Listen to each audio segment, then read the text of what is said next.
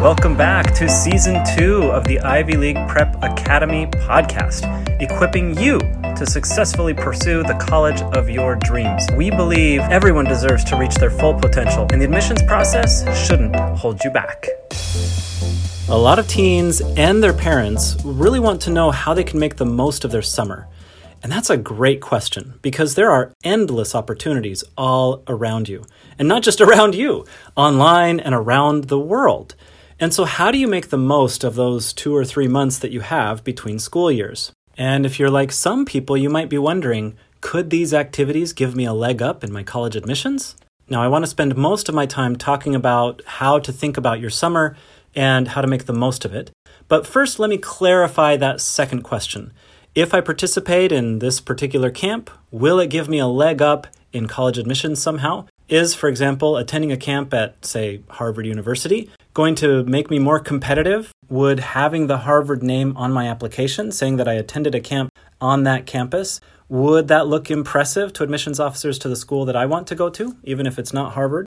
The short answer is uh, no, not really, with very, very few exceptions. And the reason for this is admissions officers are familiar with this entire history. They know that over the last five or six years, the number of camps or summer opportunities at these campuses has really mushroomed, and that many of these camps are run by outside companies. The reason why many of these schools are interested in hosting these camps is because they have a lot less students on their campus during the summer, but they have these amazing facilities.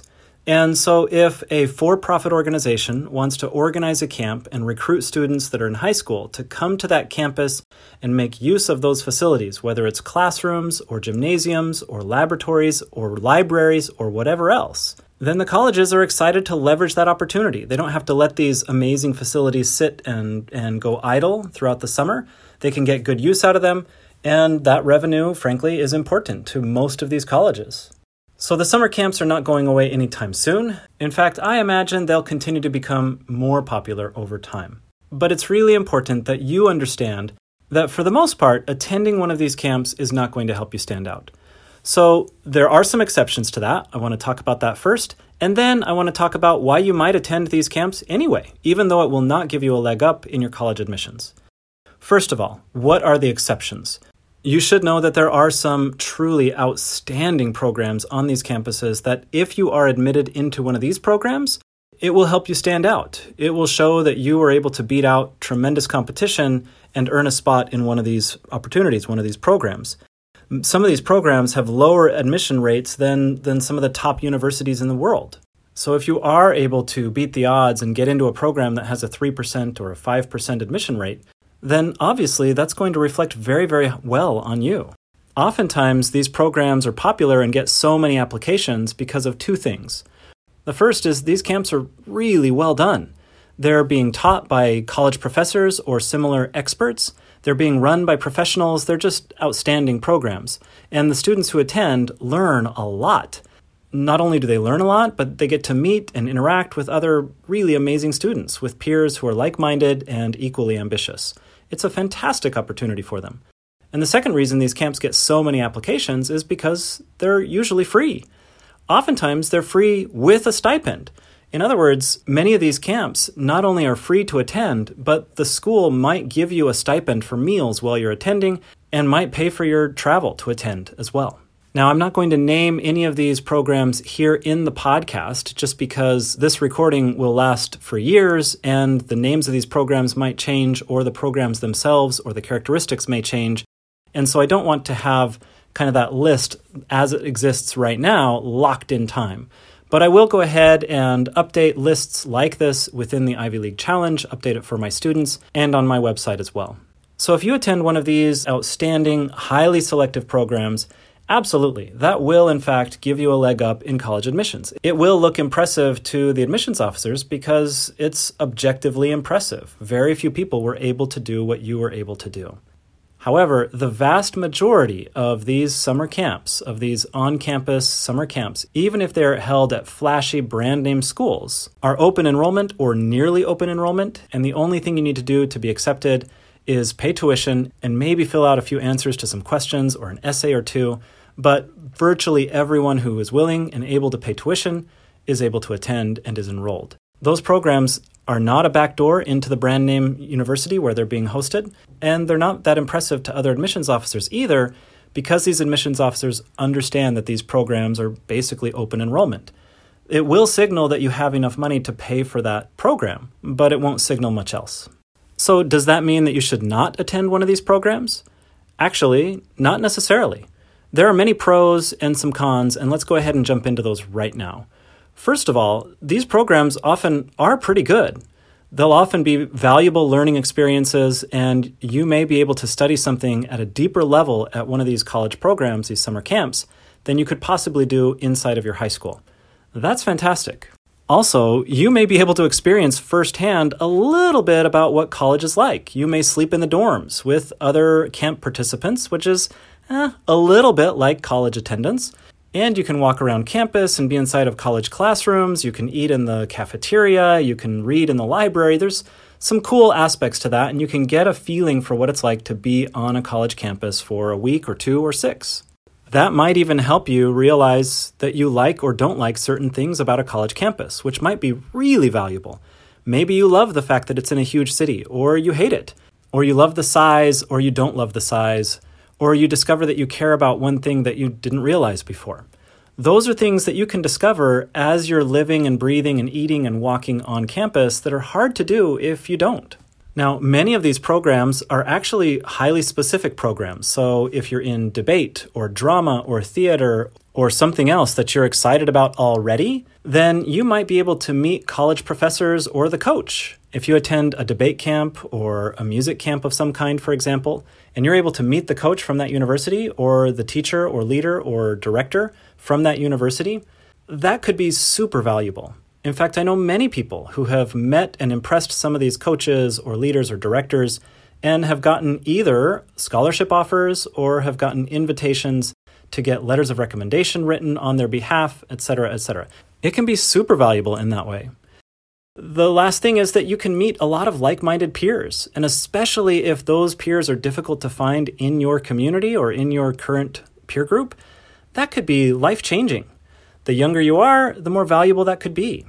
And so, if you're 13 or 14 and really struggling with school or struggling with engagement, joining a camp or joining one of these opportunities where you meet other peers that are your age or maybe a few years older could be really life changing. You could meet people that impact the way that you think about yourself, the, the way that you think about the world, and the way that you think about how you study and, and how you should prepare for life. It can be absolutely wonderful.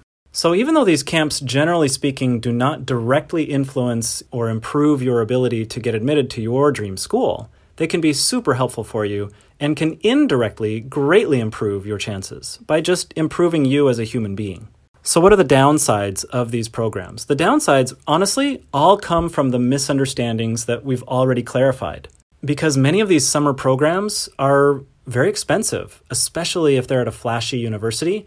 They can be thousands of dollars or they can be 10,000 or more dollars. And that doesn't include travel or anything else. I mean, these can be really expensive. And if you think that that expense is helping you get a leg up in admissions, that can be really disappointing.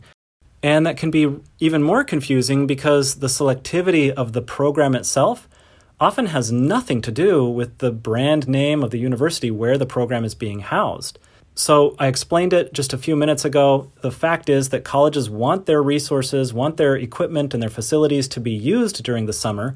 They want to be paid for those facilities to be used, and they're open for business. So the selectivity and the prestige and the academic rigor of the camps often does not correspond to the rigor and the selectivity of the brand name school where these camps are held. So, in other words, do not spend extra money because you think spending that extra money will get you into a better college. Spend the money to go to the camp that works for you because you love the thing that you're studying, because you love the opportunity to meet with like minded peers. And if you can meet a professor and you know who you're going to meet, that could be really, really valuable. If you've been listening to my podcast, you know that I teach an online program called the Ivy League Challenge. And you also know that I generally work with students well before they begin actually applying to college. That's because I help teens with these foundational elements. My course is an online course that takes students through three phases of growth. Phase one is self discovery, where they identify their core values, their interests, and they learn how to be more reflective, more thoughtful about themselves, more self aware, greater emotional intelligence, things like that. And the way that I structure that online course is in small group cohorts so that like minded peers can facilitate that thoughtfulness and that reflective thinking with each other. It turns out that doing that kind of thoughtful, reflective work is the best thing for a teenager's confidence. When you realize what your core values are and what your interests are, and then you learn to align your life or your daily choices to those core values and interests, it can be amazing to see how much your confidence grows just naturally. Instead of looking around at your peers to try to figure out what you should do at any given moment, you know who you are, so you make your own choices, and your choices make you awesome. The next phase of the Ivy League Challenge is what I call the Impact Project. Once you have identified your core values, your interests, then it's important to learn a couple of skills. First, investigative journalism. How do you ask the better questions that are going to lead to the best answers? Once you ask those questions in your field of interest, then you're going to become a bit of an expert over time in the thing that you truly care about. You already did this self awareness work, so you know what your interests are, you know what your core values are. Now go explore them with gusto, with zest, and with excitement. And as you explore those things, you're going to identify problems, problems that exist in that field. And you'll understand those problems and all the nuance behind them. You won't be naive about them anymore and think, why doesn't someone just solve this? Why doesn't the government do this or that? You won't be so naive. Instead, you'll understand the issues and why they're issues and why they're difficult to solve. But one or more of those issues is going to violate a core value of yours.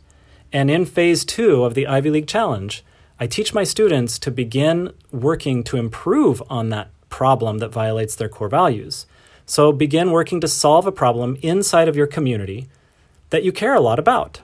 And finally, in phase three, I teach them how to connect these ideas their self awareness, their emotional intelligence, their awareness of their interests and how deeply they, they can dive into that, as well as the impact that they're making in their community. How do they tie those things into their college admissions a few years later on? So I teach them ahead of time to pay attention to those moments when they change personally, moments when things that they used to believe about themselves or the world begin to shift because they accept new information in their lives.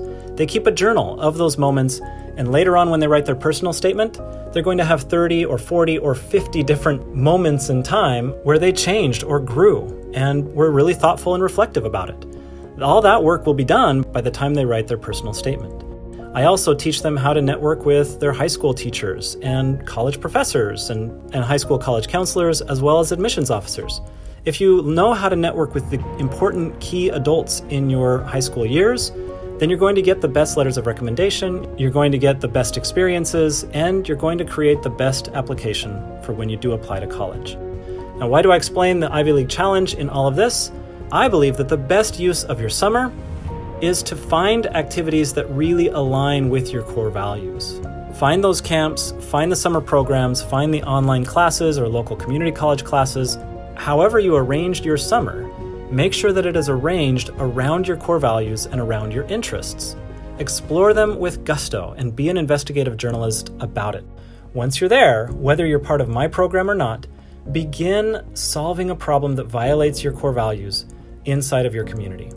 Okay? Begin working to solve that problem and recruit important adults, these key adults in your life. Recruit them into your solution. Recruit them into the process. At the very least, make sure that they're aware of what you're doing and why and how it correlates to your core values.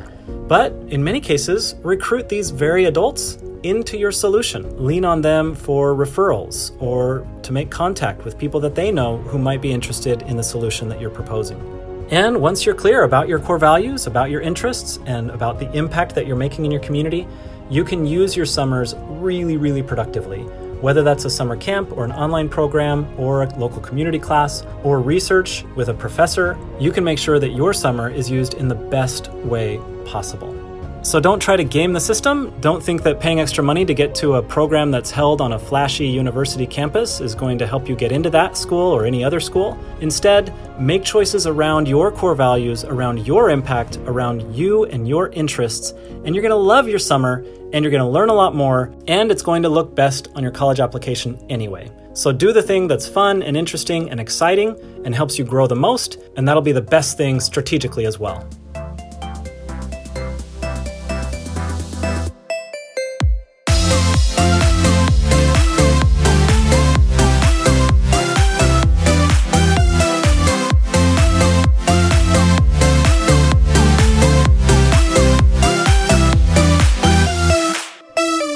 Music for this episode came from We Are Here by Declan DP. I'm Steve Gardner. If you like what you heard, please subscribe and share with a friend. Thanks for listening.